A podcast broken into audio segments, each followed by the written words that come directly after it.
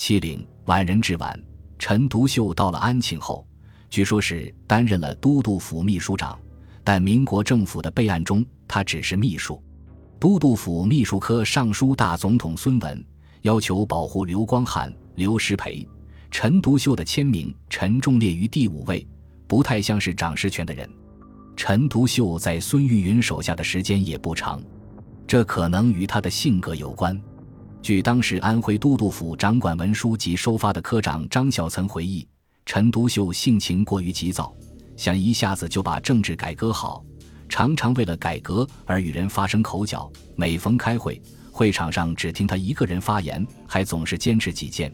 孙玉云也无可奈何，还不得不从。这样的秘书不好用，用不好是很自然的。更关键的问题是，一九零五年与陈独秀共同发起成立越王会的百文蔚要与孙玉云争做都督，陈独秀会站在谁的一边？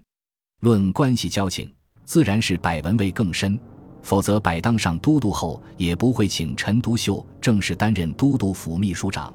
但陈独秀是孙玉云请回安庆，被之以为不义。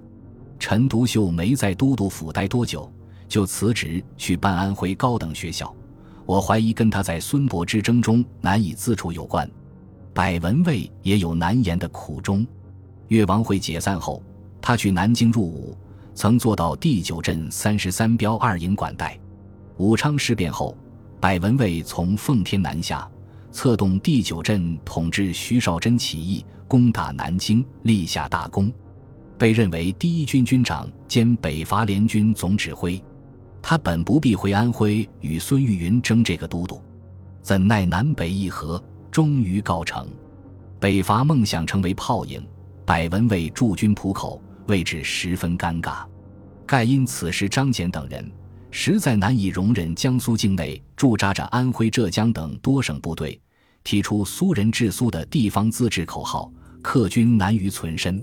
正好此时，黄兴命百文蔚率军护送孙玉云回皖，清除地方势力。百文蔚自觉论革命资历、论掌握实力，他都远在孙玉云之上，动动都督的心思很正常。百文蔚自己的回忆录里。将这一场争夺写得十分堂皇。孙玉云不断请百入皖，甚至说出“并在垂危”二字托孤之语。百文蔚推却不过，来到安庆，发现孙在骗他。百文蔚说：“孙玉云的用意是想请他代理安徽都督，孙自己可以乘机入京，与袁世凯接洽，另谋其他之出路。”孙玉云是如此渴望进京，以致不等百文蔚同意，便致电北京。请袁世凯任百文蔚为代理皖都，进一步更运动皖省商民分来浦口，请求回皖主持皖事，代理都督。于是百不得已从之。后来百文蔚还几次辞职，要把都督还给孙玉云。猎武先生革命谈话，百文蔚进行这段回忆谈话时，红线复辟早已结束，孙玉云作为筹安会六君子，早已臭名昭著。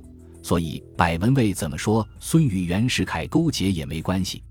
试想，袁世凯能给孙玉云什么样的出路，比做本省的都督更有吸引力？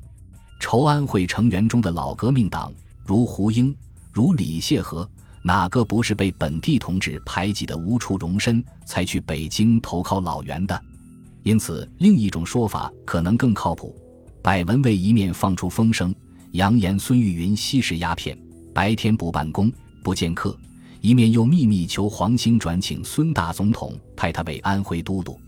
孙文回答说：“百文蔚、孙玉云都是革命同志，又是安徽同乡，让他们自己商量。”于是百文蔚仿张謇固执，提出一个口号叫“皖人治皖”。奇怪，孙玉云也是安徽人，还是望族，他当都督难道不是皖人治皖？这里有个说道。